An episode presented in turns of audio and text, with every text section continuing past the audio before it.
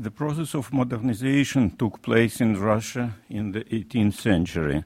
The Russian Tsar Peter the Great founded the Academy of Sciences in his new capital, St. Petersburg, but there was no university in the Russian Empire and no established tradition of scholarly research. The first members of the St. Petersburg Academy were mostly German scholars who were invited by the imperial government to come and to work in Russia. Germans came also to have a job at the Ministry of Foreign Affairs or to take part at exploratory expeditions organized by the government.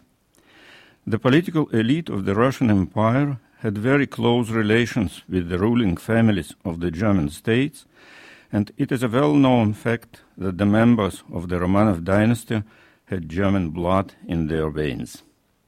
During the 18th century, the German colonies appeared non, not only in the capital of the empire, but also in some distant regions of South Russia or on the banks of the Volga River. The Baltic countries were included in the Russian Empire, and there was a huge German population from the medieval period onwards. There were German schools, German university in the city of Dorpat, and certainly many Lutheran churches. For the long period, Germans were an ethnic minority in the Russian Empire. About two million citizens in the, in the 19th century. For some German scholars, Russia had a special interest because its enormous territory could be the object of scientific research from the point of view of geography or botany, linguistics or ethnology. In the first half of the 18th century, the learned German scholar Georg Jakob Kehr found a job as translated uh, as translator from Oriental languages, Arabic, Persian, and Turkish, at the Ministry of Foreign Affairs. He compiled a project of an Oriental academy to be founded in Russia for research on the languages and religions of innumerable in nations in the Asian part of the empire. The French and the British empires had already begun their colonial politics in South Asia. This opened new horizons for the European science. Russia had not such opportunities in India. But on the other hand, Indian merchants went to Russia through Central Asian canals.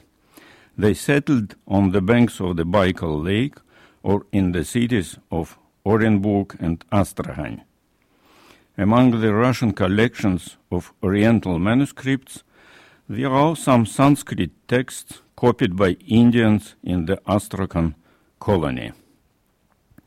As early as uh, 1724, Dr. Daniel Messerschmidt, during an exploratory expedition to Siberia, got to know some Indian merchants. He acquired Sanskrit manuscripts and took lessons in Indian languages and scripts. From the dictation of his Indian teacher, he compiled lists of Indian names for several plants and animals. A little bit later, in the 30s of the same century, two Indian merchants from the Astrakhan colony, named Suhara and Narottama, went to St. Petersburg to receive the verdict of the imperial senate on the case of the inheritance of their heirless companion. Georg Kehr used this opportunity to learn Multani, their mother tongue, and to interview them about Indian mythology and religious practices. It was through Kehr that the member of the academy, Gottlieb Bayer, got to know these Indians and took lessons from them. This information was cited later on, uh, later on Uh, in Bayer's book about the history of the Greco-Bactrian kingdom, Historia Regni Graecorum Bactriani, published in St. Petersburg. Under Katharina the Great, in the second half of the same century, the German polyhistor Peter Pallas visited Astrakhan and compiled a learned essay about the Indian colony in this city. He also used materials collected by his young colleague, the naturalist Karl Gablenz. The article appeared in one of the German scientific journals published in Petersburg. Neue Nordische Beiträge.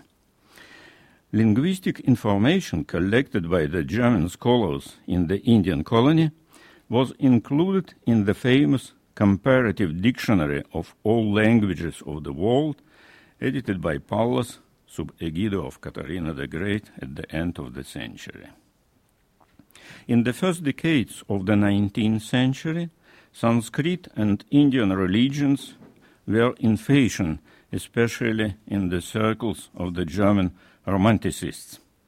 Under influence of Friedrich Schlegel, the Russian Minister of Education and President of Academy, Count Sergei Uvarov, promoted Oriental studies in Russia.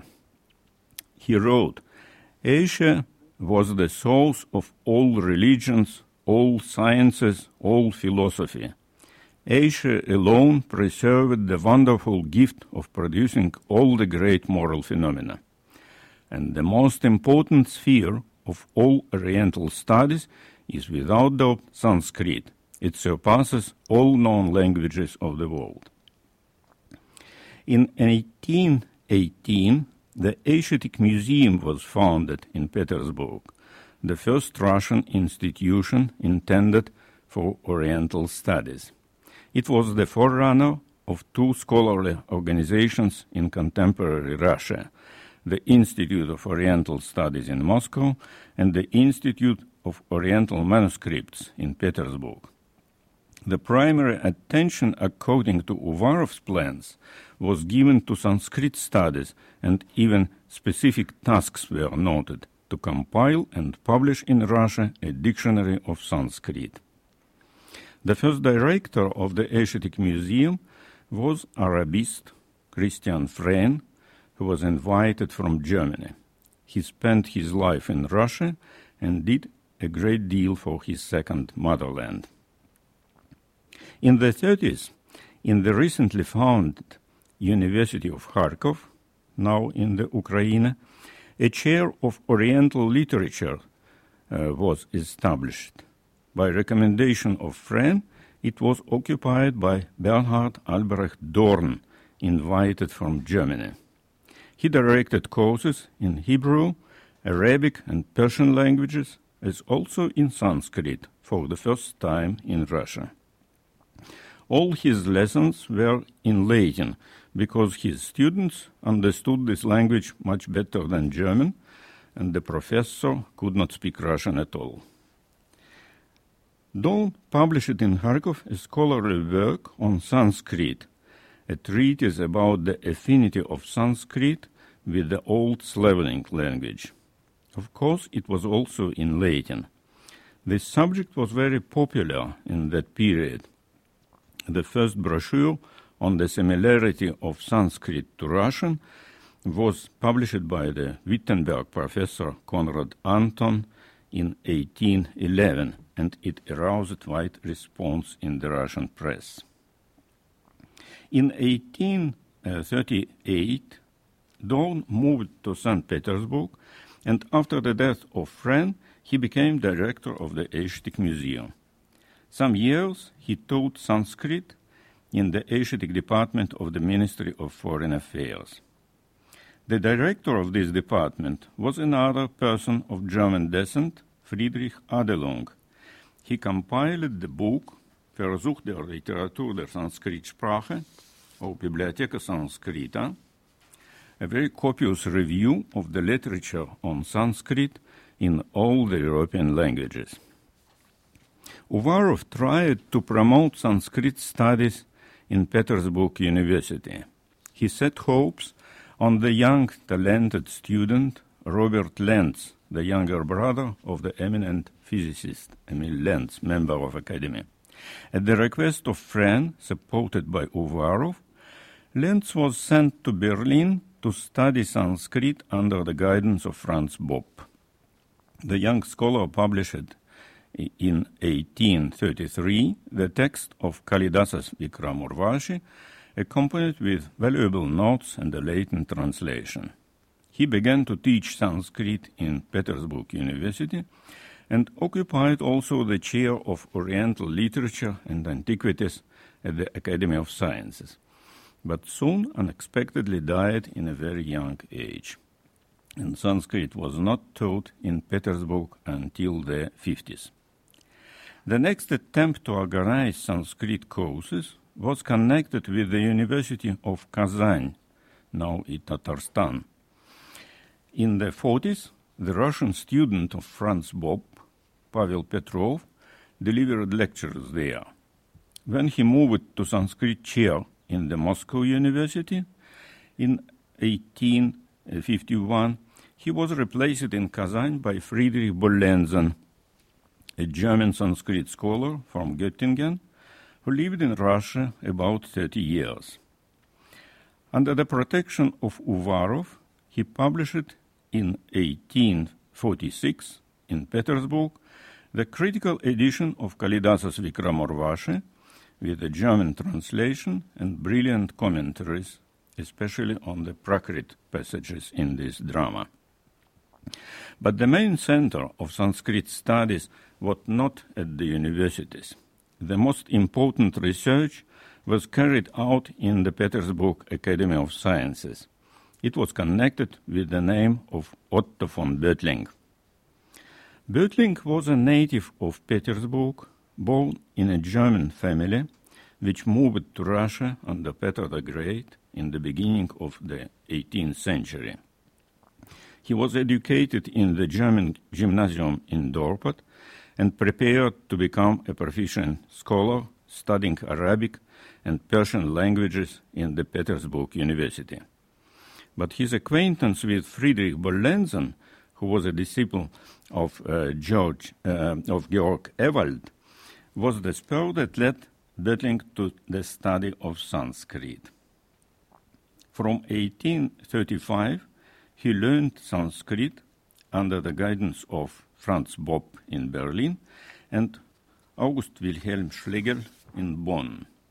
With special gratitude, he remembered the lessons of Christian Lassen. Then he received his PhD in Hessen, and his major, major work was the Bonn edition of Panini's famous Sanskrit grammar. It, in fact, opened the way for the study of traditional Indian grammatical literature.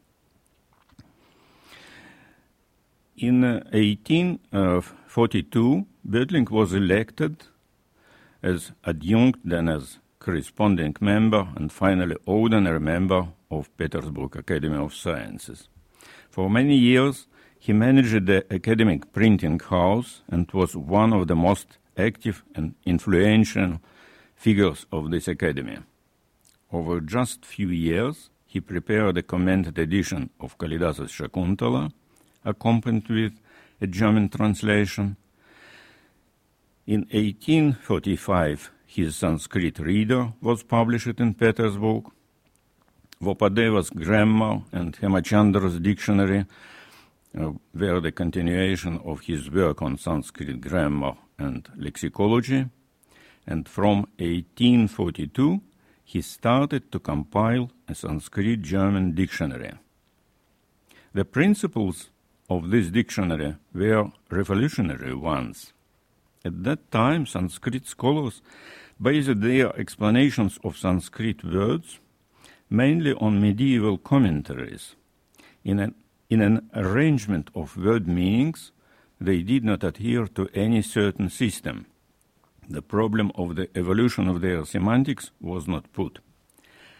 At the same time, the more attentive and broad studying of Sanskrit literature has shown insufficiency of the traditional explanations. Comparative linguistics gave new opportunities for the interpretation of linguistic material. Böhtlingk planned to compile his dictionary on the basis of Sanskrit literary monuments only, analyzing the meaning of the words according to their use. The arrangement of every entry was a historical one. The compiler tried to find the evolution of semantics, and he separated the meanings witnessed by ancient texts from those met in medieval lexicograph- uh, lexicographic treatises only.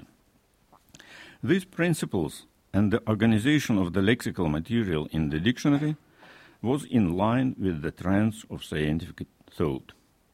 The Sanskrit German dictionary was planned as a huge thesaurus. Every meaning of the word had to be documented with quotations from the texts. Böhtlingk could not do it alone, but in cooperation with the leading Sanskrit scholars of his time, mainly from Germany Rudolf Roth, Albrecht Weber, Adolf Friedrich Stenzler, and many others.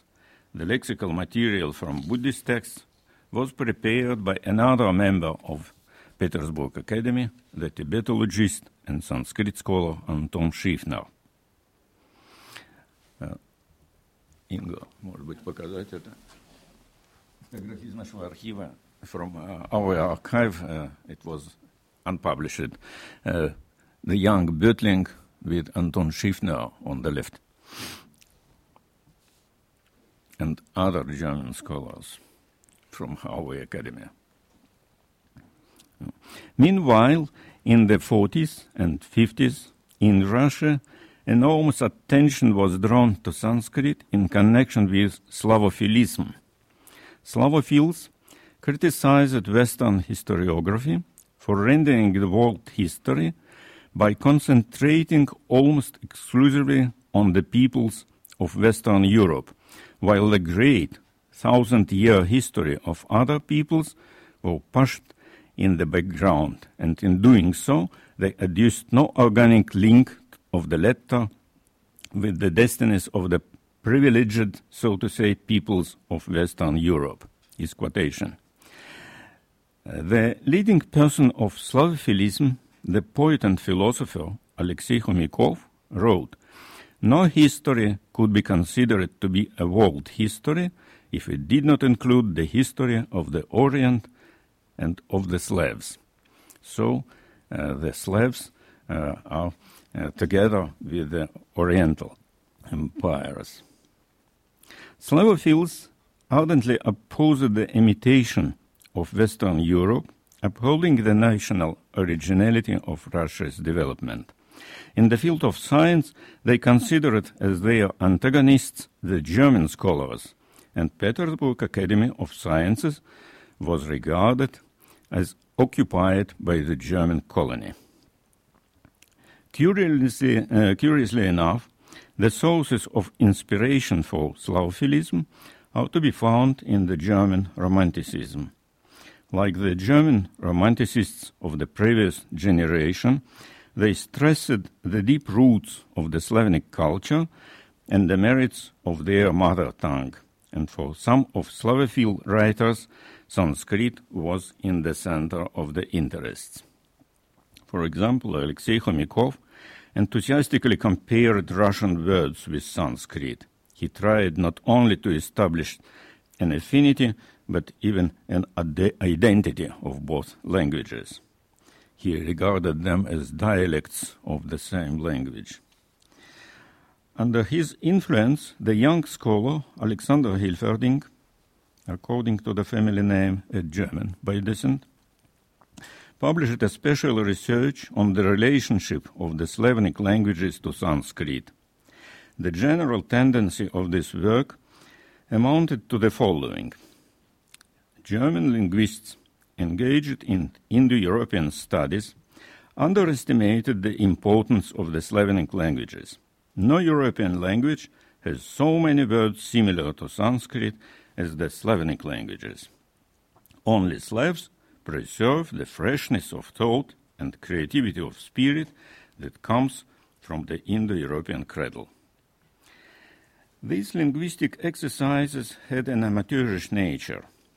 However, they do preserve some interest as they clearly show the social atmosphere in which research in the field of comparative linguistics and Sanskrit studies was being conducted.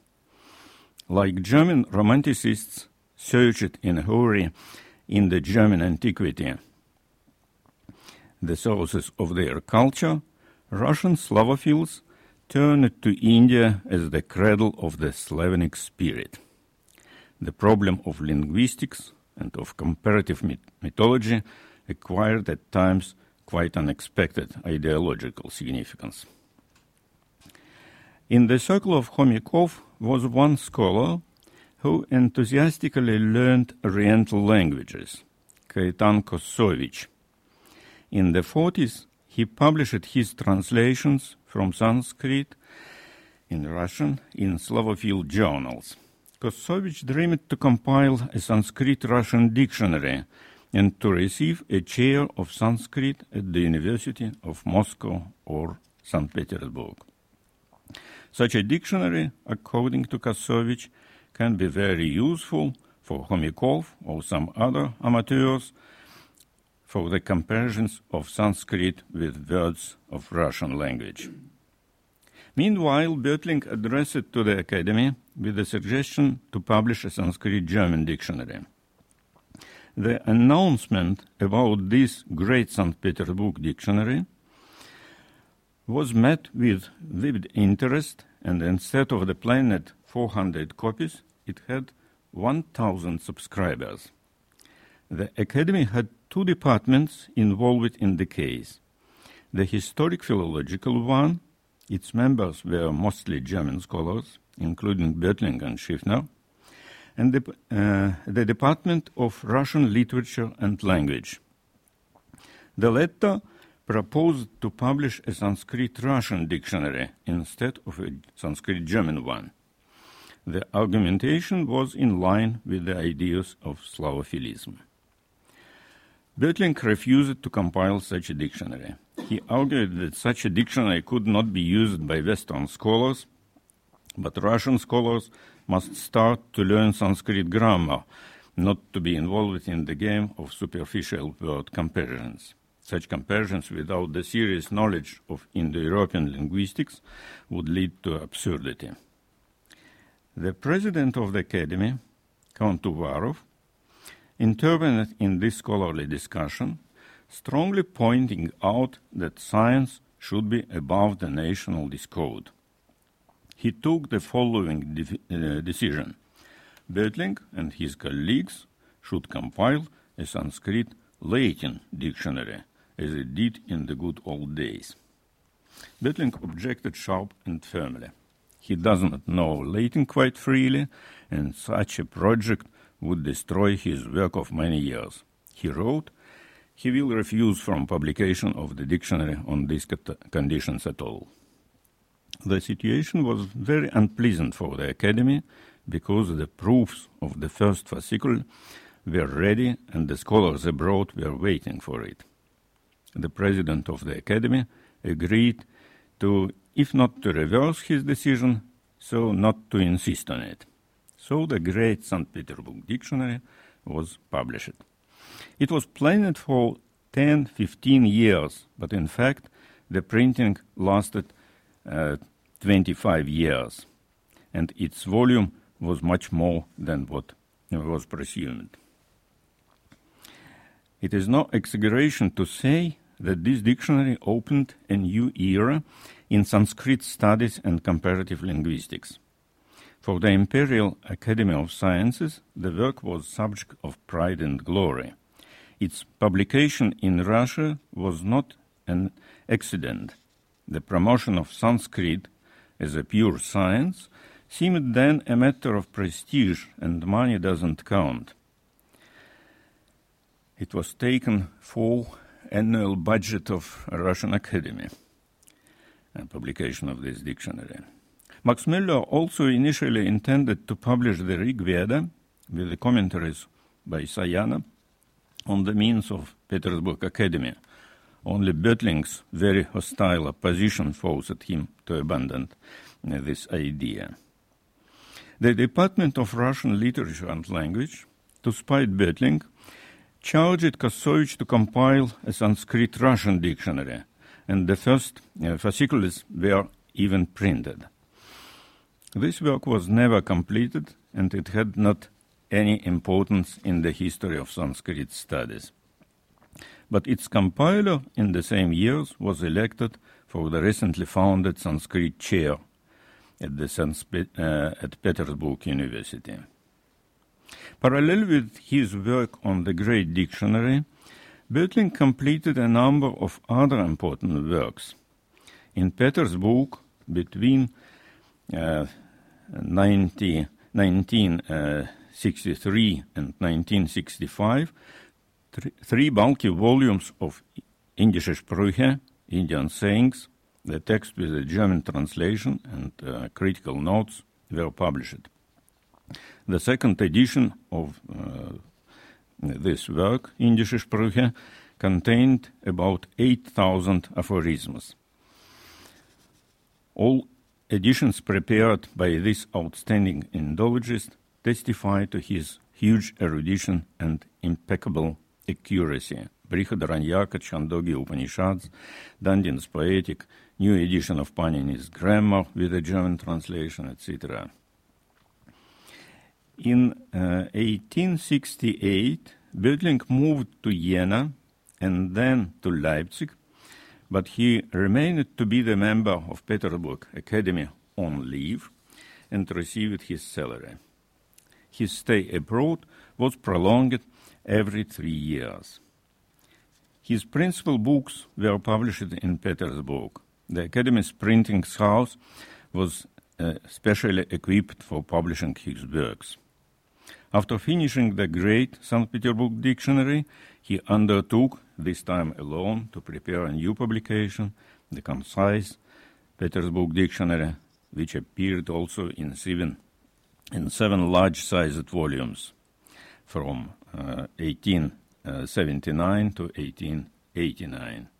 Quotations from Sanskrit texts were omitted, but the lexical material was seriously enlarged by work on newly discovered texts. The Petersburg Sanskrit dictionaries were called by colleagues wonderful monuments of the human mind, the iron industry, and the enormous erudition.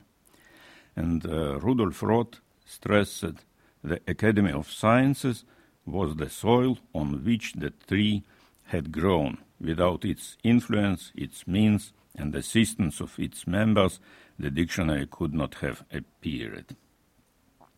Meanwhile, the Russian public opinion was not anonymous as for other activities of Petersburg Academy.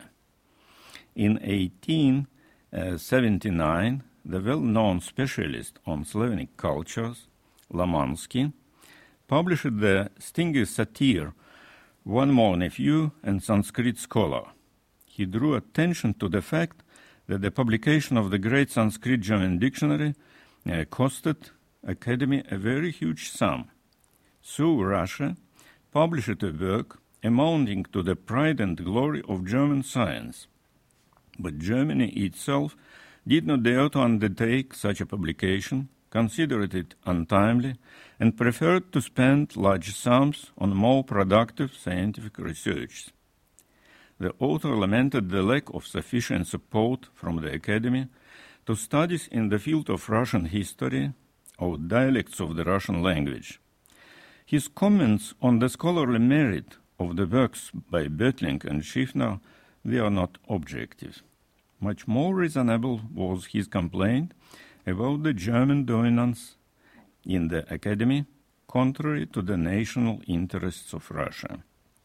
It's evident that the publication of Sanskrit texts with German translations were not the most pressing issue of Russian science they could occupy such an important place in the activities of Petersburg Academy only because of separation of this institution from the actual needs of the country. The above mentioned article by Lamansky touched upon the problem of the so-called German party in the Academy of Sciences. The Historic Philological Department recommended for election to Academy the young German Sanskrit scholar Leopold von Schröder, the nephew of one of the members of Academy and protege of Böhtlingk. Uh, his name was set against the outstanding Russian Buddhist scholar Ivan Minaev from Petersburg University.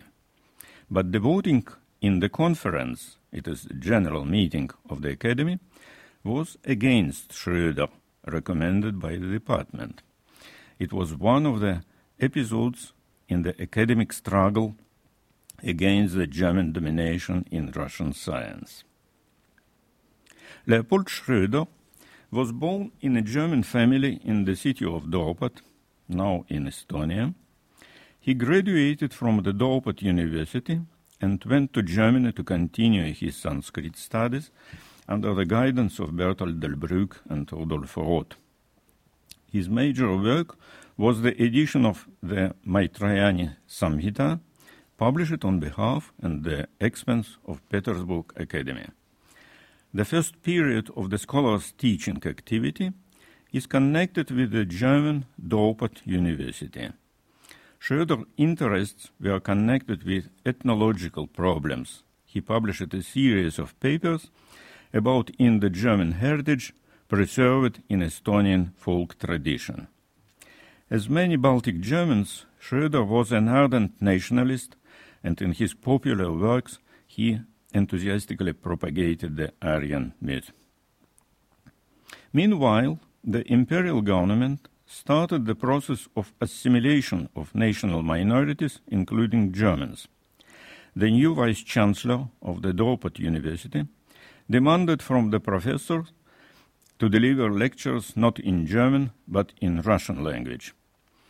Schröder could not agree with this demand and left the Russian Empire forever. From 1894, he delivered lectures on Sanskrit language and culture at Innsbruck University, and after the death of the famous Sanskrit scholar Georg Bühler, became his successor at Vienna University in Wien. It is proper time to explain my position on the problem of nationality. According to my view, it can't be determined in terms of citizenship or national descent. Böhtlingk was born in the capital of Russia, where his forefathers had settled for hundred years before the date of his birth. He could speak Russian fluently, but he was not a Russian scholar. Without any doubt, he regarded himself as a German scholar living and working in Russia. Nationality depends mainly on self identification. Leopold von Schröder was also subject of the Russian emperor, but he would be insulted if somebody would call him a Russian national. Sometimes we see characteristic situations. For example, the permanent secretary of Petersburg Academy for many years was Konstantin Veselovsky.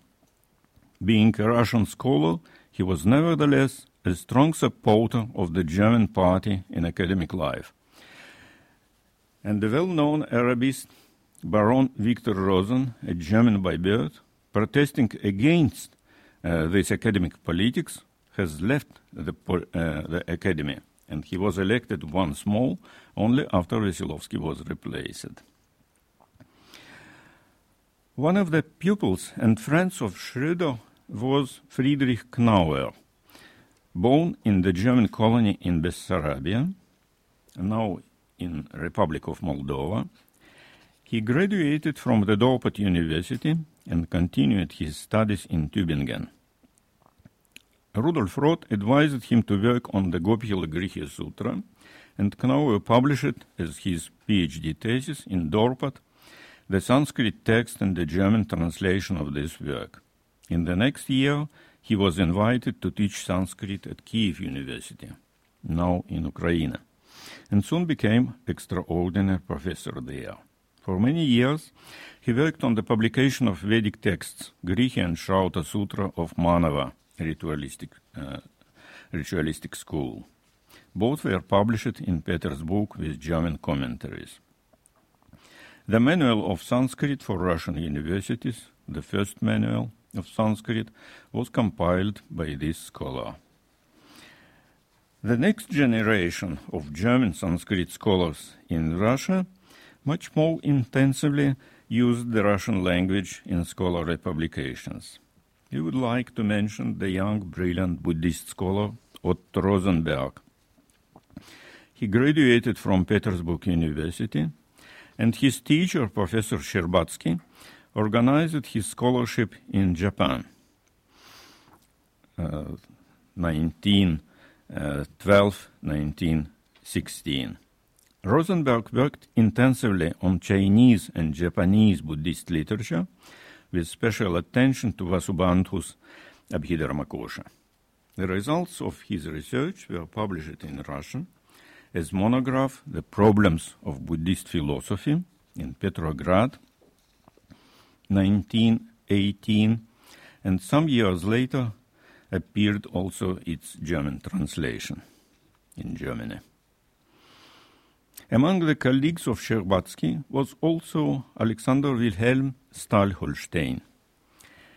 He belonged to a noble family of Baltic Germans. He graduated from the Dorpat Gymnasium, but continued his university education in Germany. His PhD thesis on the ritual text of the Karma Pradipa was published in Halle. He served in the Russian Ministry of Foreign Affairs and later on at Petersburg University. Staël-Holstein took active part in the edition of the Bibliotheca Buddhica, the famous series published in Petersburg. His scholarly interests were centered on Chinese and Tibetan translations of the lost Sanskrit Buddhist literature. The other young German scholar, Gustav Hermann Meerwarth, was drawn into ethnological research by Wilhelm Radloff, director of Imperial Museum of Anthropology and Ethnology in Petersburg, Kunstkamera. He was sent to an exploratory expedition with the special task to make an ethnological collection from South Asia for this museum. Meerwarth and his Russian wife studied intensively the Indian mode of life and Indian languages for four years. The scholars brought to Russia a brilliant collection. In the 20s, Meerwarth compiled the first Russian grammar of Tamil language and published very interesting articles about Indian theater, especially Kathakali. The destiny of all these German scholars was as dramatic as the Russian history in the 20th century was tragic. Two sons of Friedrich Knauer left Russia, and during the First World War, they served in the German army. It was enough to put the old Sanskrit scholar in exile, and he died in Siberia. Alexander Staël-Holstein went to China in 1916, and he got no chance to come back. Otto Rosenberg returned to St. Petersburg from Japan just before the revolution, and he became soon professor of the university there and the last scholar who received his PhD scholarly degree, because in that period the Bolsheviks cancelled all the scholarly degrees. During the Civil War, he tried to emigrate but got sick and died. And Hermann, Hermann Meerwarth became victim to repressions and died in a camp. That's all. The history of German Sanskrit scholars and German Indologists, German Indology in Russia uh, is put to end. To end.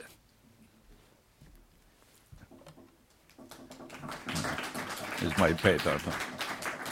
Thank you.